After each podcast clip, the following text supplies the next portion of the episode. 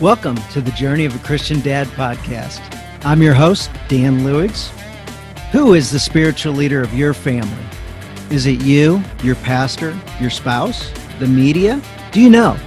I did, and sadly, no one was taking responsibility to lead our family. Well, friends, someone needs to take that job, and that man is you. You may not feel qualified, and some days I don't. With the help of God and a community of dads helping each other on their journey, you can be the leader your family deserves. We welcome you to the Journey of the Christian Dad podcast. All right, guys, we are back. We are back. So, got a quick little review of the week for you. And uh, this one comes in from RJ. RJ says, five stars, great podcast, great guy. Nice title. I like it. So, Dan is such a great representative of this journey of Christian dads. Dan's interviews are so relaxed and just get to the real conversations. So, thanks, RJ Third, is technically how he signed in. So, appreciate that.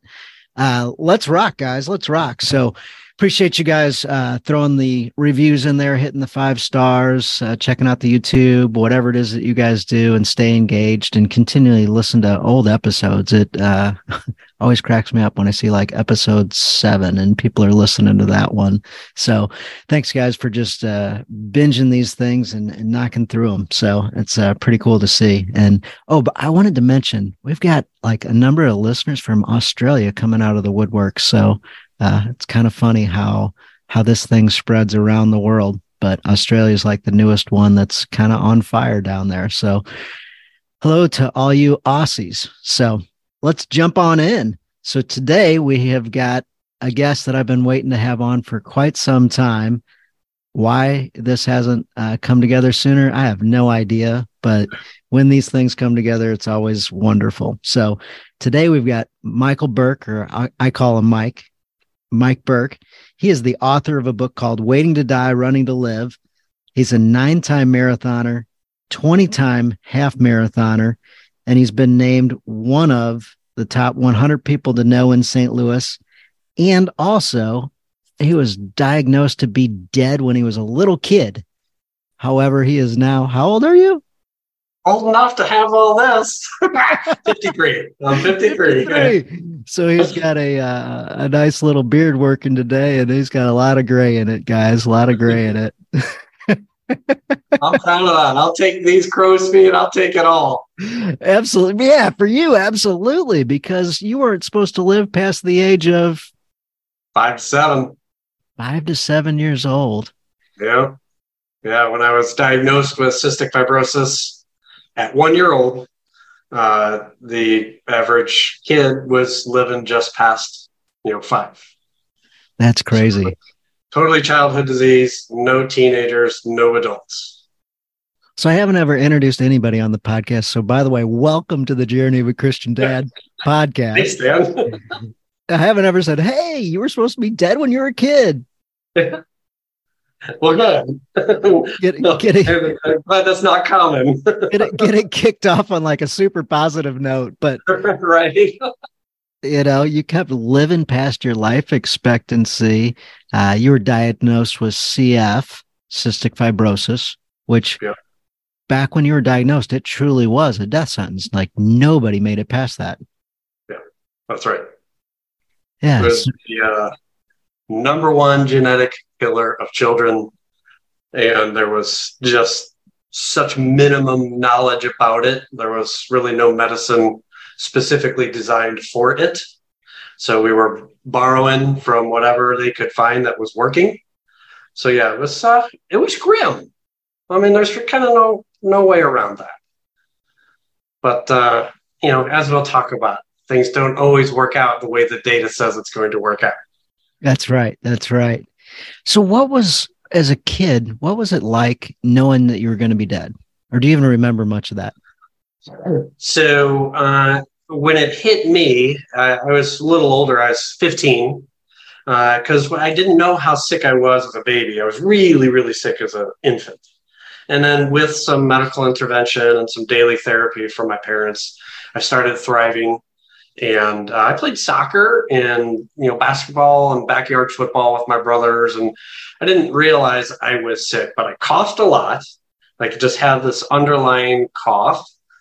Uh, I took ten thousand pills a year just to digest food, and I had this daily therapy regimen where my dad would he would lay me across his lap and and beat on me, like they, they call it postural drainage and he would do this 800 times a night. It would make me cough and get the deadly stuff out of my lungs.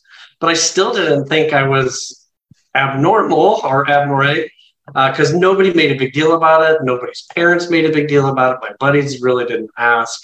But when you know, when you go to high school, you meet a bunch of new kids, and everyone was asking, you know, why do you go in the hospital every year? You know, what's what's with all the pills and the cough? And so I had to tell them and I got curious, like every 15 year old would. And I read all about CF, the things that were never spoken about. And uh, I read my life expectancy had been increasing, but it was still just 18 years old. So at 15, I read um, well beyond the initial expectations and that the current life expectancy is 18. And so that began my real journey with CF. That, that the mental journey, the mental and emotional journey began at that moment. What happened when you realized you had three years to live or two and a half years to live? Uh, you know, I, I was always a happy kid, uh, engaged with friends and things that I enjoyed, but it really sank in that I had a short time to live, or so I thought. And for me, it, it was like this if it's not fun, don't do it. so, you know, uh, unfortunately for me, I like to work. I worked at a golf course all through high school. So I kept engaged in life that way. But when it came to school or anything else that wasn't fun, I didn't do it uh, because I just couldn't see the value in, you know, uh, pursuing things that were difficult like school because i mean what was the point? I wasn't going to go to college. I wouldn't be around for that. I wouldn't have a career you know it just my mind really started laying some uh, tricks on me about the future. And i just got real short-term thinking and, and again the biggest the biggest thing was if it's not fun i'm not doing it. How far off the rails did you go? When i'm thinking with the quote, if it's not fun, don't do it. Bad. I mean, I went to school. I didn't skip school, but I mean, I did the absolute minimum. You know, I, I was a C, D student, just enough to get by. And um, that was the first thing I thought of was, you know, to heck with studying, to heck with. Yeah. And I didn't enjoy it. And I didn't like it. I wasn't a great student. So that was the first thing that went away. Like, forget it. And uh, but what's interesting about that, Dan, is when I got properly challenged uh, by a couple teachers, you know, in really hard classes that somehow I got into, I got A's and B's. So those were glimpses uh, that would come into play later. But yeah, uh, school suffered the most. And then relationships suffered, like girls. I just really wondered. I'm like, man, I cough, uh, I have digestion problems, and that you can imagine what that scenario is like I'm like, what girl's going to want to be with me? You know, did this whole mess. And uh, plus, I'm not going to live very long. So that was the second big thing that suffered. And, uh, but day to day, I was good, happy, had fun, you know, with my buddies. Uh, but when it came time to make bigger decisions, I had this real short life expectancy. It popped up. So day to day, I was pretty good. Uh, but when it came to bigger decisions. It really, really affected me. Such as? Oh, uh, my father, I had three older brothers and they all went to college. And my dad went back to college after working in the workforce for a while. So college was important to our family. And he asked me one night, are, are you, where are you going to college? And I said, well, I'm not going to college. And of course, he was shocked to hear that and said, Well, why? I was like, Well, what's the point? I'm going to be dead in two years. So now we're at 18. We flash forward to 18, but the life expectancy is still just like 20. And then really, there's there's no one older than uh, me by a few years. There's no 30, 40, 50 year olds. And so um, my dad, who was just amazing, very direct but loving. He, le- I mean, he leaned into the table, and sorry for the cursing, guys, but he said, "Bullshit, Michael. You're going, and you're gonna do well." And he was like, he's almost like, "You got that? You're going, and you can do well." So he snapped me out of this uh, little short term or short sightedness I had. And I did go to college and I did do well. I mean, far exceeded what I thought I would ever do and uh, graduated from a four year college in, in four years. Wow. You know, right on time. I took, I got a little behind, you know, because I was bad at math. So I had to make that up in the last semester I had. I had graduate level classes because I was a little behind and I had to graduate on time. So they let me into graduate level classes and I got a 4.0 that semester.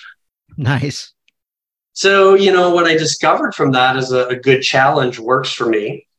Uh, a good challenge kept me focused on something positive instead of dwelling on the all the what ifs of cystic fibrosis. And uh, yeah, so it was it was dad and he was always kind of always the one who was my big encourager. So I heard two things. We just had John O'Leary on not too far back. Amazing podcast. If you, if you haven't listened to that one, people jump on that one. Um, but he he said, you know, I was burned all over my body, so how could I possibly be uh, attractive to girls? Uh, you know that guy girl thing that happens in high school and, and junior high and stuff. He's like, that was tough for me. That was tough for me to navigate. Like the confidence, the, I just really didn't want to go there because, you know, who would love a, you know, guy who's burned over 100% of his body. And Ooh. then the other thing was the massive influence his parents had on him. Uh, when he was young, he wanted to just sort of uh, get by. Well, because he was disabled, you know, he didn't have hands. He and his mom said, "You're an O'Leary. We play piano, therefore you're going to learn to play piano." But my, I got no hands. Right. Right. and there's your piano teacher. She's at the door. Practice starts now. Yeah. You know, no choice. So yeah. with your dad saying college, and you're going to do good. You know, basically, we're Burkes, and this is what we do. Yeah. Yeah.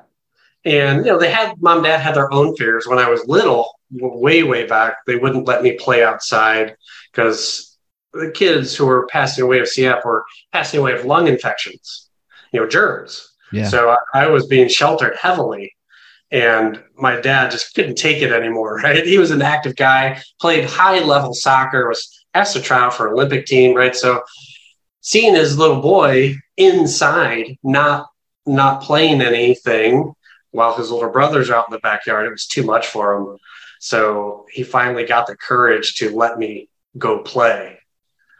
And you know, as it were, I fell down, I got muddy, and he got scared, but he stopped himself from coming out and getting me.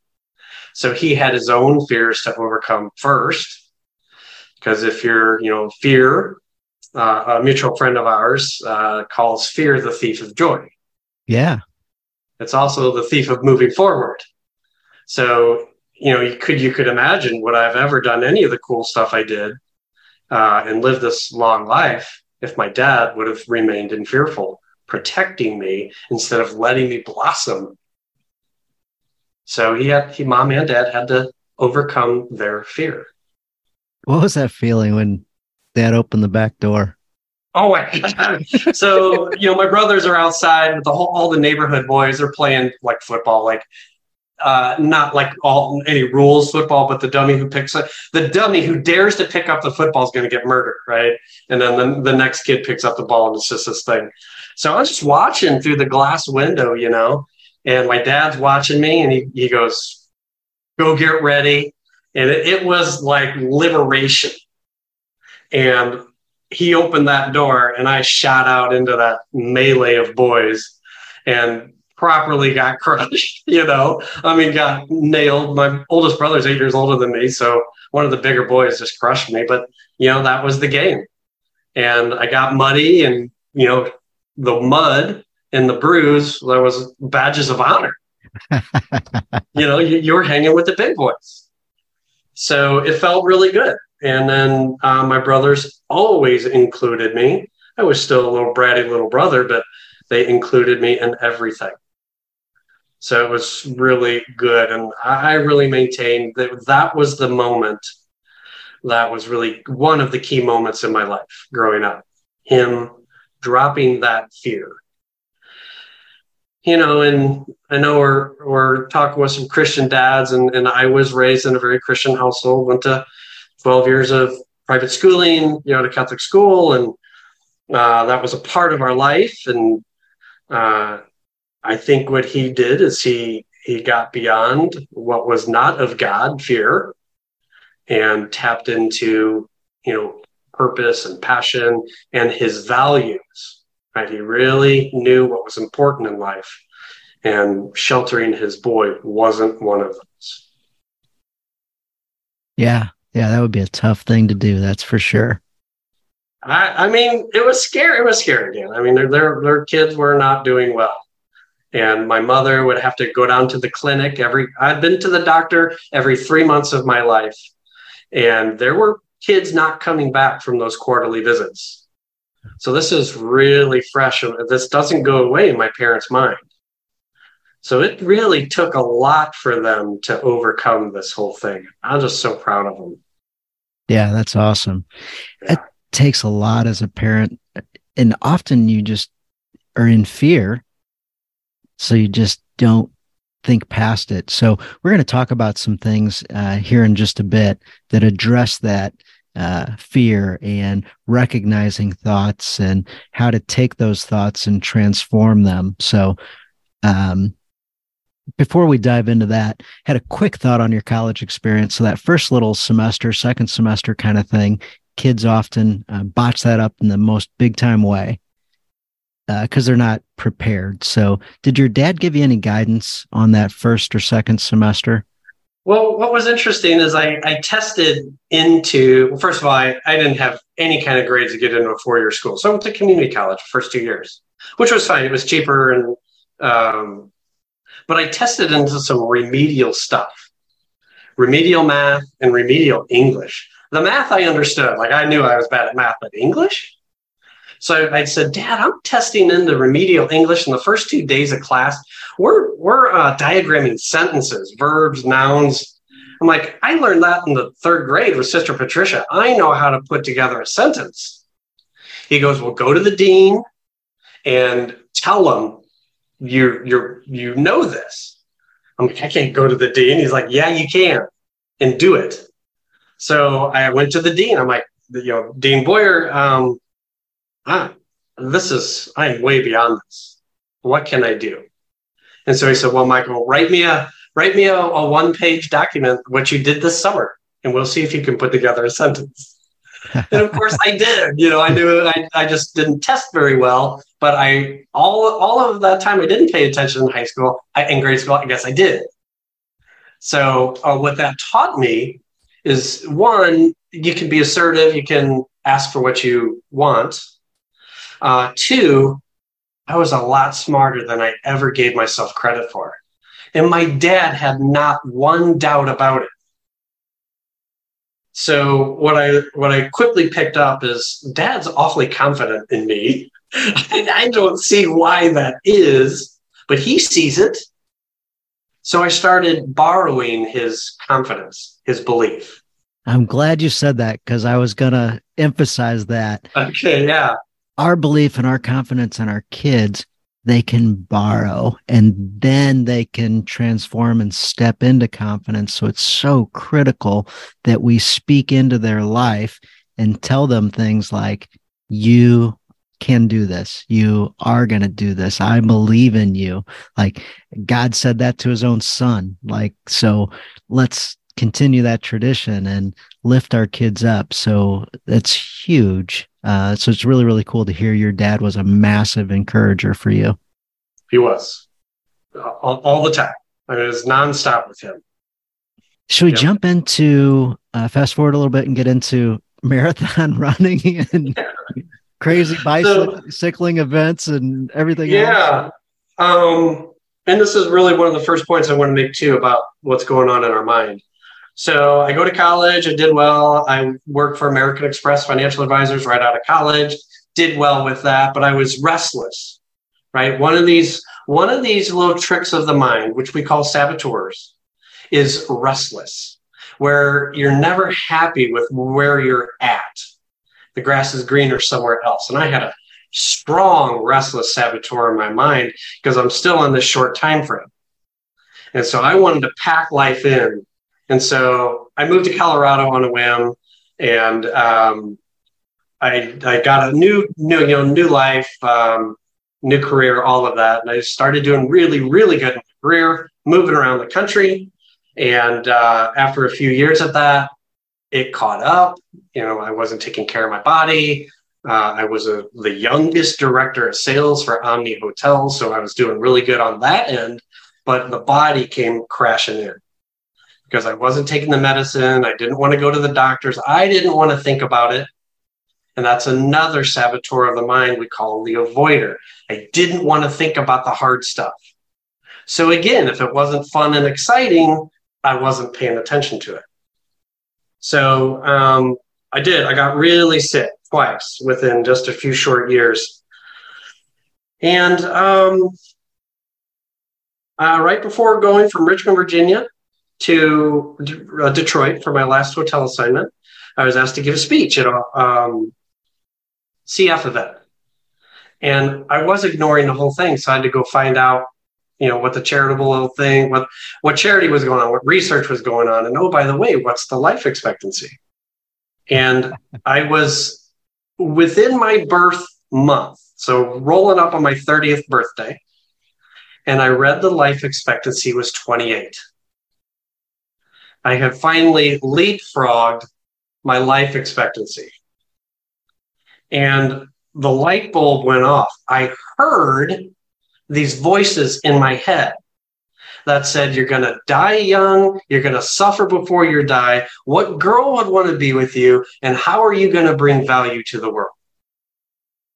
And being a young guy in his 20s and making some good money, I didn't have a problem with the girls, even with this face, right? So that was a big lie. Um, I was a, a very successful financially, providing tremendous value. Lie number two. Uh, I was nowhere near dead, and I only suffered when I didn't take the medicine and go, didn't go to the doctor. So I, these saboteurs of my mind, these lies, uh, were running my life into the ground, particularly my health. And, and it finally got so bad, I, I, had to leave that hotel business to move back to St. Louis to really start taking care of my body because I was sick creating the things I feared. Yes. Divorced, right? Because I wouldn't talk about it. And, you know, when someone dives into this challenge with you, you got to talk about it. But I didn't want to. So all my little saboteurs were creating the very outcomes I feared.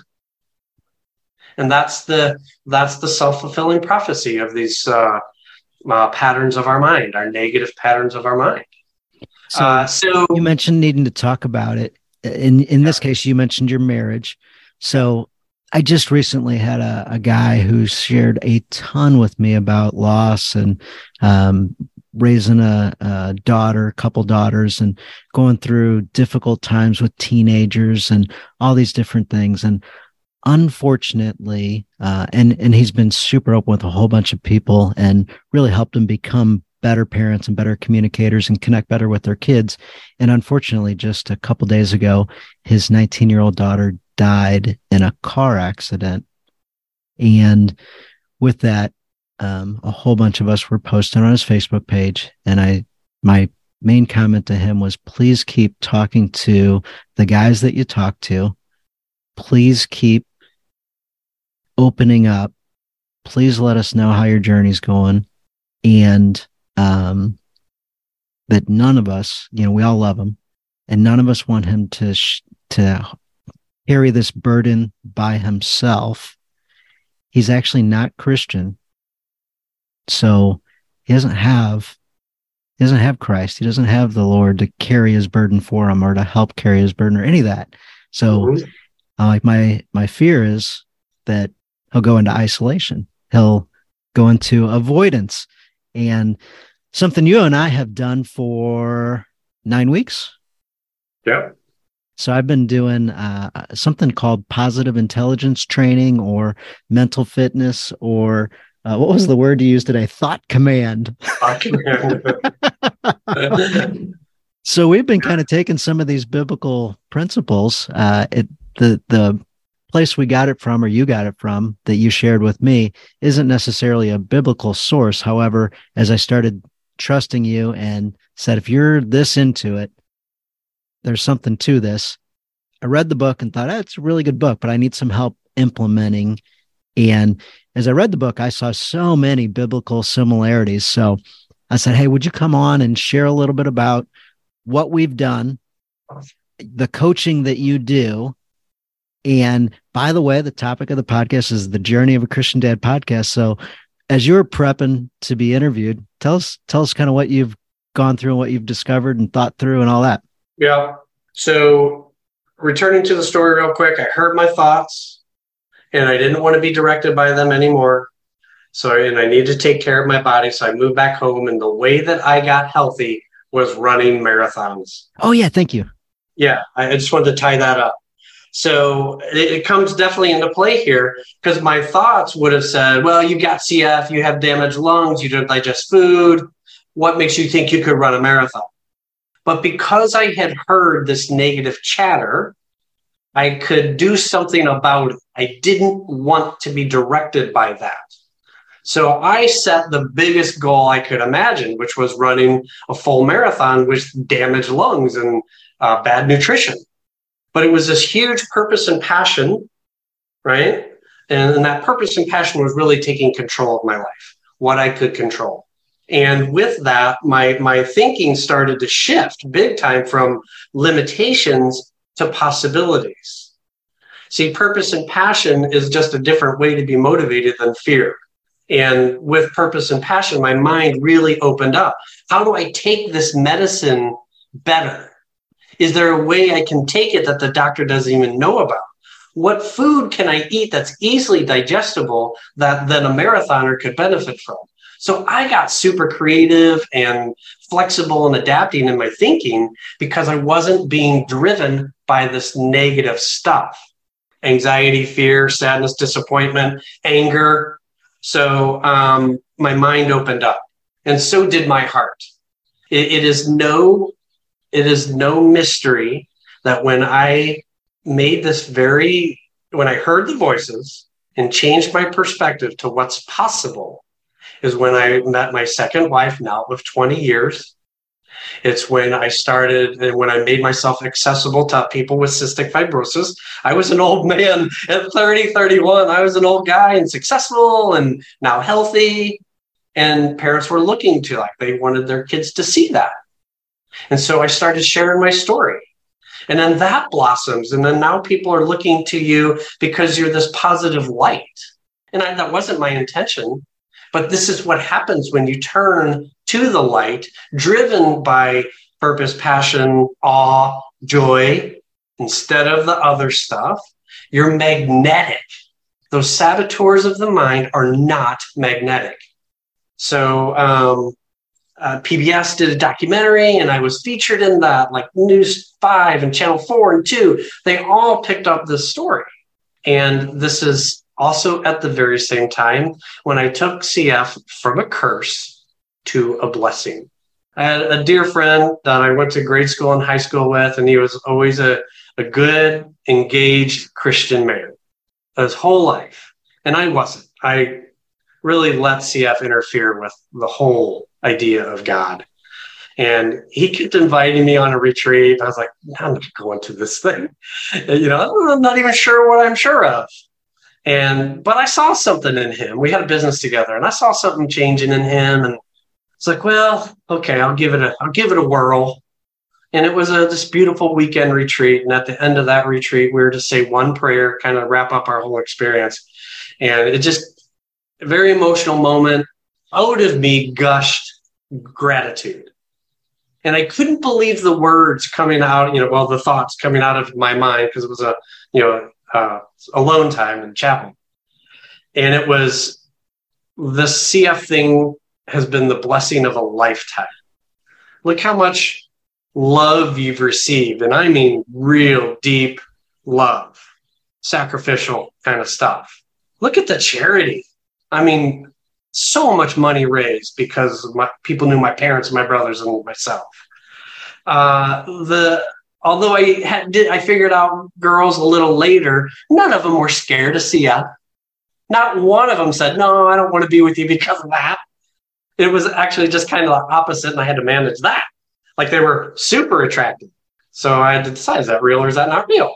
And then, would I have ever once had a desire to run a marathon, much less nine, much less an Ironman, without CF, without something there that really gave me a sense of how precious life was. I don't know, but what I do know is that moment I changed the whole perspective on this curse of a lifetime, and it became a blessing of a lifetime. And now with your coaching, you're able to help people navigate thoughts, super challenging ones like that. Like that one's a tough one to overcome. Yeah. So we call that that turning, we call that the sage perspective. My saboteur was all fearful about the whole CF thing, right? It's curse, it's curse, it's curse. The wisdom inside of me, the being who I am, I know that might be a little woo woo for people, but the person I was created to be knows better right? Knows that life is precious and people are amazing and really difficult things are not to be brawled with, but we we surf our challenges because they're there. We can't fight what's out of our control. So we control our thoughts, which direct our actions, and we can learn to do that. You don't have to go decades of hard knocks to get these lessons. We can do it in as quick as six weeks to literally change, uh, upgrade, or if up level, if you will, our mind, which gives us the thought command, which allows us to turn real difficult stuff into gifts and opportunities, and then and then take inspired action. What I mean by that is CF was such a bummer and I allowed it to hold me back for so long. And then when that click happened and that blessing thing happened, I started running. I started living all of life completely. Happiness, still maintained success, relationships, right? Relationships blossomed. And I became more of uh, the child of God that I am. Yeah, absolutely. So some of the thoughts I had were uh, like Romans 12, 2. Do not be conformed to this world, but be transformed by the renewal of your mind, that by testing you may discern what is the will of God, what is good and acceptable and perfect. Without being able to recognize that a thought came in that's maybe destructive, maybe a lie, maybe a, the word you use, saboteur, something that's going to take you down. It's like, well, what can I do to one recognize and then two, what can I do to take captive and transform? Like I need some tools, some help. Some of the stuff that comes in is, you know, maybe a, uh, there's a book, Jon Acuff, he calls it soundtracks. It's something that we've said over and over and over and over and over again. And it just is. It's not even uh, something that we question because it's just part of who we are. Uh, before we jumped on, I was talking about your website and your little intro blurb you have and different things. I say, you didn't even mention CF. And you're like, well, some days that's kind of a part of me, and other days I sort of just forget. Hmm? I, I so closely aligned with CF when I was young. Anything that I, it just felt like an attack if someone said something about CF. So I, I had to separate my being from this thing. I am not the disease. The disease is in my body. It's in my lungs and my digestive system, but it's not who I am. It, it helped me become the person I am but it did, doesn't make me who I am. And, uh, you know, there's that philosoph- philosophical thing I am what my thoughts are, or I am my thoughts. Well, that's not exactly true because what if your thoughts are really terrible thoughts? Are you a terrible person just because you have a terrible thought? Well, yeah. So we so we look, you know, because we keep right. telling ourselves. So, like, well, that's what we think. That that is a, a, an automatic pattern of the mind where we so closely associate our being with our thoughts. But our being is something much deeper than our hmm. thoughts and emotions and it's even much deeper than our actions. It's it's at the core what the greatest things that we can accomplish in life come from our being. Our being directs our doing. If we know how to command our mind and have a sage perspective and and know who we are. It's something Dan we call or Dan uh, you might remember the navigate power. You know, we have these five sage powers, and it's basically operating life through the lens of a child of God, not something else, not something of God. Move through life with the values of Christian values. You were going through your your list earlier anger, anxiety, all these things that God says, no, be not afraid. You know, 365 times there's be not afraid or don't be anxious, you know, don't fear, on and on, on all over the place. And as you were uh, doing your prep work, you told me that I did just a quick Google search to find a couple Bible quotes about the mind. And you go, it was too many. It was through, it was littered throughout the Bible. It was everywhere. Yeah. Everywhere. And and the the recurring message, you know, it's not a it's not a, a scientific message like we do in positive intelligence, but this is what I love about the work I do with positive intelligence and mental fitness. It's ancient knowledge. It's nothing new. We just have learned, oh, is what I believe is the body was created by God. So when we learn new techniques of how to grow gray matter and retrain our mind, we're just tapping into something that's always been there this knowledge that we pass along uh, was discovered by a man, Shirzad Chamine, and uh, he's just the one who put it all together. And if you ask him in a business setting, he doesn't bring up spirituality and and things like that. But us coaches, when we get our time with him, it's very much about spirituality. It's about self actualization and becoming the person who you were born to be it's just you know in corporate America we can't talk like that, right? So uh, between you and me and the the men here uh, on the podcast, that's what it is. So something I hear a lot. Well, to throw a label on it to make you sound important as coaches, you call yourself a or not saying you call yourself, however, a title in the world is executive coach. You're right. You know uh, we could own our little small business where it's just one person and we're the ceo of our small business. Uh, my wife jokes around uh, she sometimes uses the title what do you do for a living? And sometimes she'll respond with well i'm an estate manager that's awesome i take the kids to school i bring them home right right do some other things you know but uh you know it's it's so funny how people get wrapped up in in identity and that kind of thing but uh, so executive coach. So let's say we're we're talking to the CEO, the COO of you know a bigger company, somebody 50 employees, 500 employees, whatever.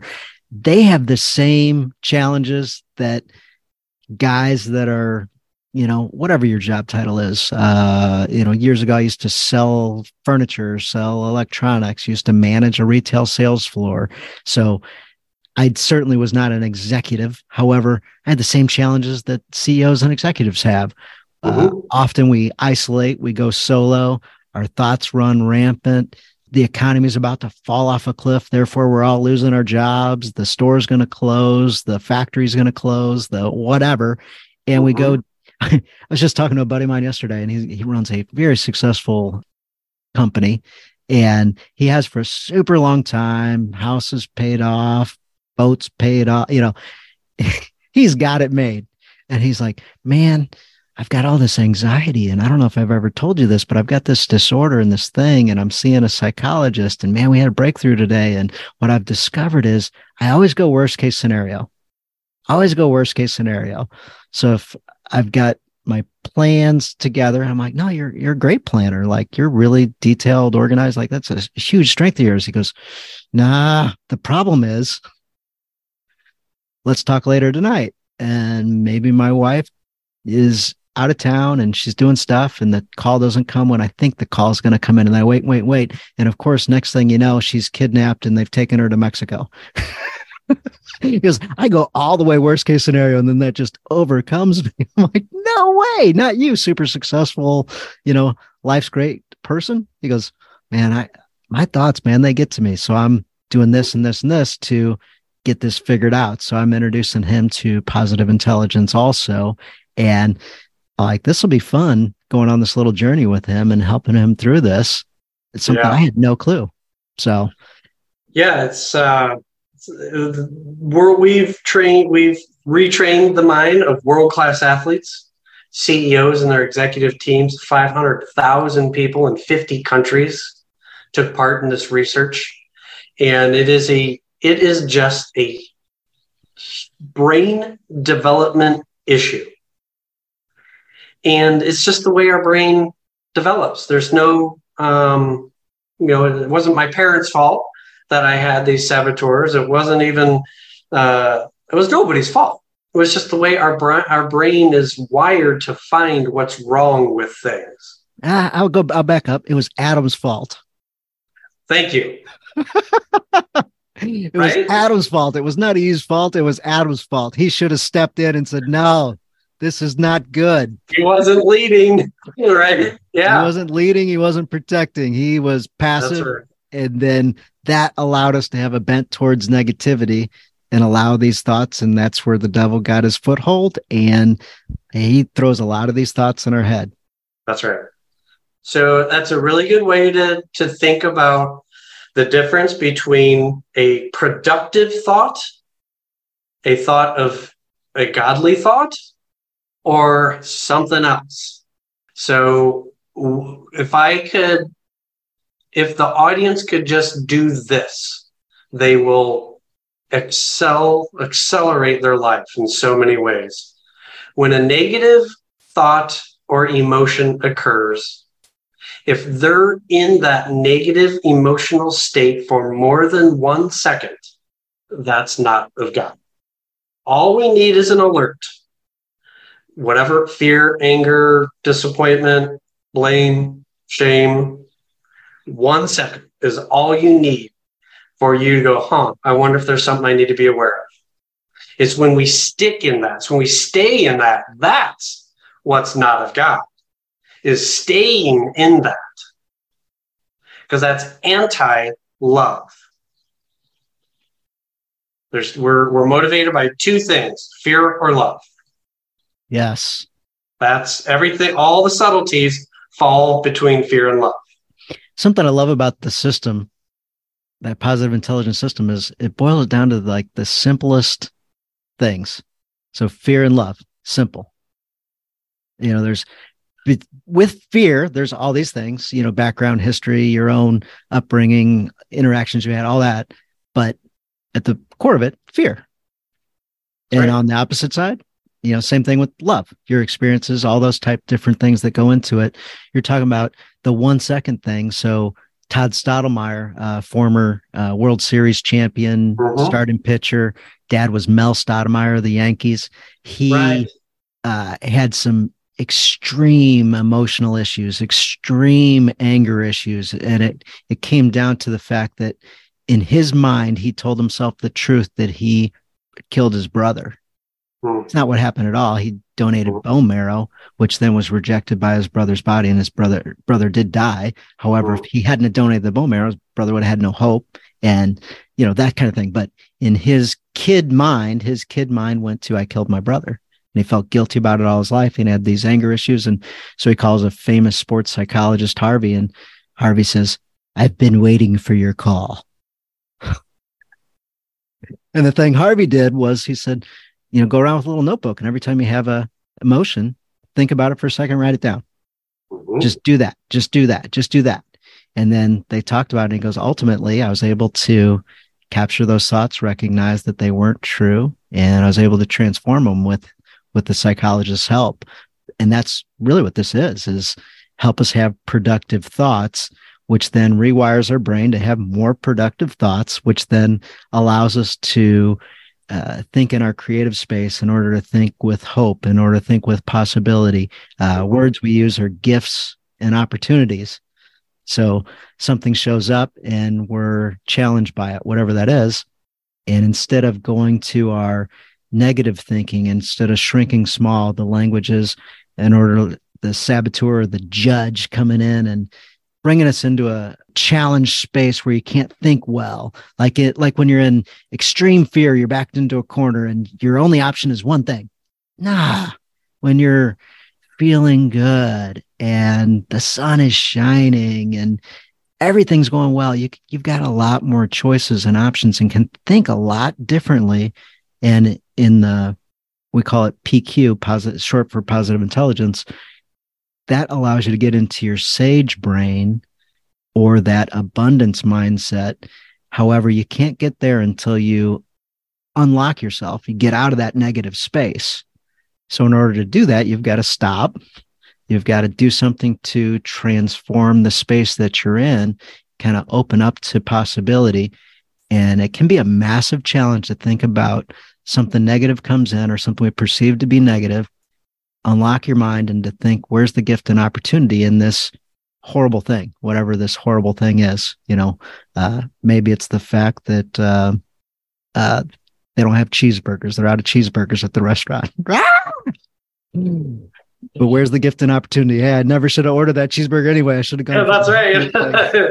the cholesterol machine. yeah, and it's funny, Dan. You you joke. We're joking about something trivial like cheeseburger, but when we're already stressed out, that something that simple can turn us on our ears. And you've seen it at restaurants and in public, people getting upset about nothing. Somebody shot somebody in the drive-through because there wasn't like ice cream or something. That's right. So this is just yes, people not understanding that one, you know, making mountains out of molehills. That's an analogy we use a lot uh, because I, I have just seen the biggest challenges of a lifetime. People take this perspective that there's a gift and opportunity within that.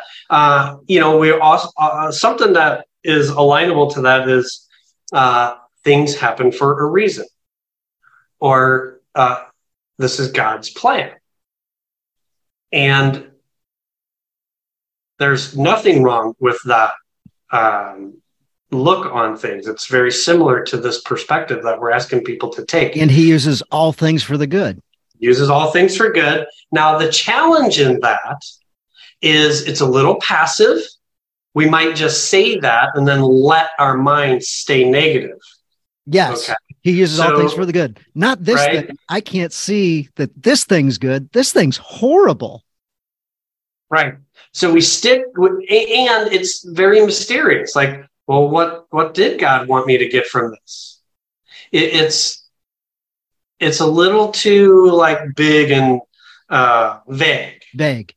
okay and we can then get stuck in like why the why why why question is almost impossible to answer so if we say let's boil this down to something simpler are there any gifts from this are there any gifts from this at all that's different than why did it happen it you were talking about radical simplification of something huge what's the gift well i learned something that's a gift uh, I am responding with some level of hope. That's a gift. What's the opportunity? I'm dying of cancer. What's my opportunity? To give back, to raise money, to live these last moments of life to the fullest, where I once took them for granted. There's always a gift and opportunity, and those are more easily accessible when you ask that question versus the bigger question of why did God want this from me? And so what I like about this gift and opportunity question is it it narrows it narrows our brain in a positive way this time to just look for possible gifts and opportunities. And I see it every day with uh, even parents who lost their child to CF. They keep raising money, and you know that's the, the opportunity that this will never happen for you know other children. I mean, man, if you can do that, I think you can just about do anything. If you can find that perspective after losing a child, I think you can probably put good perspective on anything. Yeah, absolutely. So the people possible. that have gone through that and you see joy on their face these days, I'm like, wow, that is amazing. I've met a number of different ones and often they're Christians and often they have hope in something bigger. So um, that's it's cool. And I, we've interviewed uh, uh, the grief guru on the podcast, and she's one of them. And uh, amazing, amazing man. I was crying when I was interviewing her. She was, whoa, the story was unreal. And then she's got some fabulous things to walk through it. Um, so, couple couple Bible verses I wanted to hit was uh, Second Corinthians ten five. It says, "We demolish arguments and every pretension that sets itself up against the knowledge of God, and we take captive every thought and make it obedient to Christ. So I'm like, this is just a powerful tool to help us make the thoughts obedience to Christ. When you're going through that laundry list of negative negativity, I thought about uh, Philippians uh, 4 8 through 9. Finally, brothers and sisters, whatever is true, whatever is noble, whatever is right, whatever is pure, whatever is lovely, whatever is admirable, if anything is excellent or praiseworthy, think about such things. Whatever you've learned or received or heard from me or seen in me, put it into practice, and the God of peace will be with you. What a promise that God will be with you. And so that's why I'm so passionate about this topic is once you change the way you think, you'll change the way you live. Once you change the way you live, others will start saying, Hey, how'd you change the way you lived? And then you can say, I changed the way I think. And you can then introduce the topic of faith, of, you know, what have you. Um, but you got to meet them where they're at. It's oftentimes too, you know, difficult to hit them over the head with the Bible and then they go, Oh, yeah, I get it. Like that one right. typically right. doesn't work. So, what you and I are looking to do is put together a group coming up sometime here in the nearer future and have a group of guys from Journey of a Christian Dad to jump in and literally transform our thoughts. So, um, if you guys are interested, uh, just hit me up, uh, PM me or uh, the the Christian Dad podcast at gmail.com. Shoot me a comment. Uh, glad to touch base with you, give you a little bit more information. Michael's information is going to be in the show notes and everything. Hit him up as well. He certainly does do private coaching in addition to group coaching. Uh, he's phenomenal. He's coached a number of different guys that I know. Him and I have just gone through a coaching program together, and he helped me get a lot of these tools in my belt and be able to put them into practice. So uh, I can't say enough good things about what I've learned going through that and look forward to sharing them not only with others in the business world, but my wife and my kids and my softball teams that I coach. So I'm super excited about that. Yeah. Now that I'm sharing them with a softball coach that is a coach of softball coaches that I know. So it's going uphill also. Love that. The ripple, the ripple is spreading. And coaches is a passion of mine because I coached marathoners for 10 years. That's how I got interested in coaching. Oh yeah, back in the day, I, I did a I did a yeah. half marathon, and you helped coach me through the things I would need to know and the the hurdles yeah. I was going to have to face going through that. It was beautiful. Yeah. So it's uh you know, in dads are coaches. My dad was my biggest and longest coach through what I call an unwavering belief in his four sons. He not for one second believed we weren't capable of great things. He didn't put pressure on us to do great things. He was a coach. He he uh, helped us flourish, and it's no it's no mistake that my brothers and myself have all been financially successful, relationship successful. We're um, Uh, it's the Burke charm. We're we're magnetic people because we're authentically positive and and we like thinking big and we can lean into challenges with a positive mindset, not Pollyanna. We don't dismiss that there are problems in the world. We just lean into them with a positive mindset full of possibilities. So my dad is imperfect of a father as he was, as all dads are. He showed us the best things in life, which was the capability of ourself. And this is all I do. I, I brush away the negative stuff of the mind so dads can shine. Like their real true self can get out to their kids instead of these the jungle of the saboteurs of the mind. That's awesome. So uh, you want to tell them where to reach you at and also would you like to throw out a challenge something they can do week to week something maybe not necessarily simple but something that can be accomplished in a week uh, something that um, helps guys get better uh, become better dads become better husbands become better physically uh, whatever the challenge might be that you'd want to throw out would be awesome. Guys love a challenge.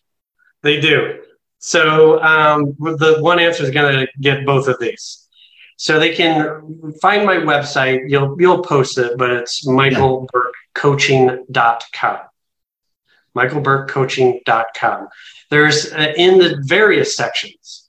There's a, a, a downloadable PDF that I want them to download, and in that download is a two minute video I want them to watch that thing and do the little mental fitness exercise in there as much as they can in the next week. That's awesome. I'm not going to give away the secret, Dan. You can, you know, if they go in there and watch this video, you can explain it to them and they can always call me.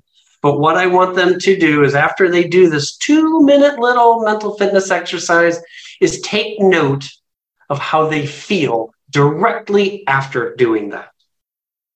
Nice. Nice. Okay. So I've done this two minute exercise, I'm quite certain, a whole bunch of times. Uh, you have done it many, many times. Um, the other thing that you can do in conjunction with that is to hear the voice in your head that says, in some manner, you're not enough, or this situation is too hard. Hear that within your mind. Label it saboteur, and then do one of these two minute exercises. Recognize it, label it, do the rep- do the exercise, the repetition.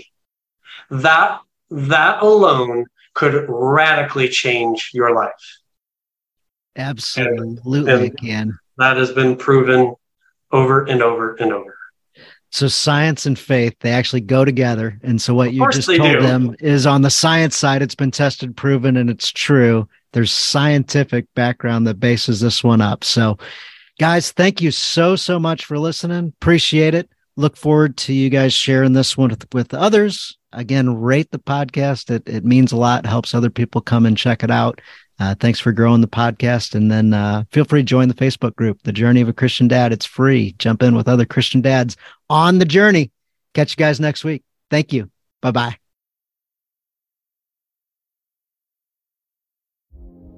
Thank you for listening to this episode of the Journey of a Christian Dad podcast. Thank you guys for being a light. Shine that light out and let others see it. With you guys part of this community, it helps me be accountable to you guys, it helps me be accountable to myself be accountable to God and Jesus. I hope you appreciated this episode and picked up some great things. Hope you like the challenge and hope you can execute on that challenge this week. I ask of you, please subscribe, share the show with others, join us inside of the journey of a Christian dad on Facebook, inside our private community. Share that community with others, have your buddies join, have other dads that are looking to grow in their faith grow as spiritual leaders of their family as we engage in our journey and be intentional with it, we can help others grow theirs as well. We thank you again for listening. We thank you for all your reviews. Look forward to reading a review of yours on a future show. So, dear God, thanks for blessing all of us and thanks for drawing us closer to you. In your name we pray. Amen. Have fun, guys.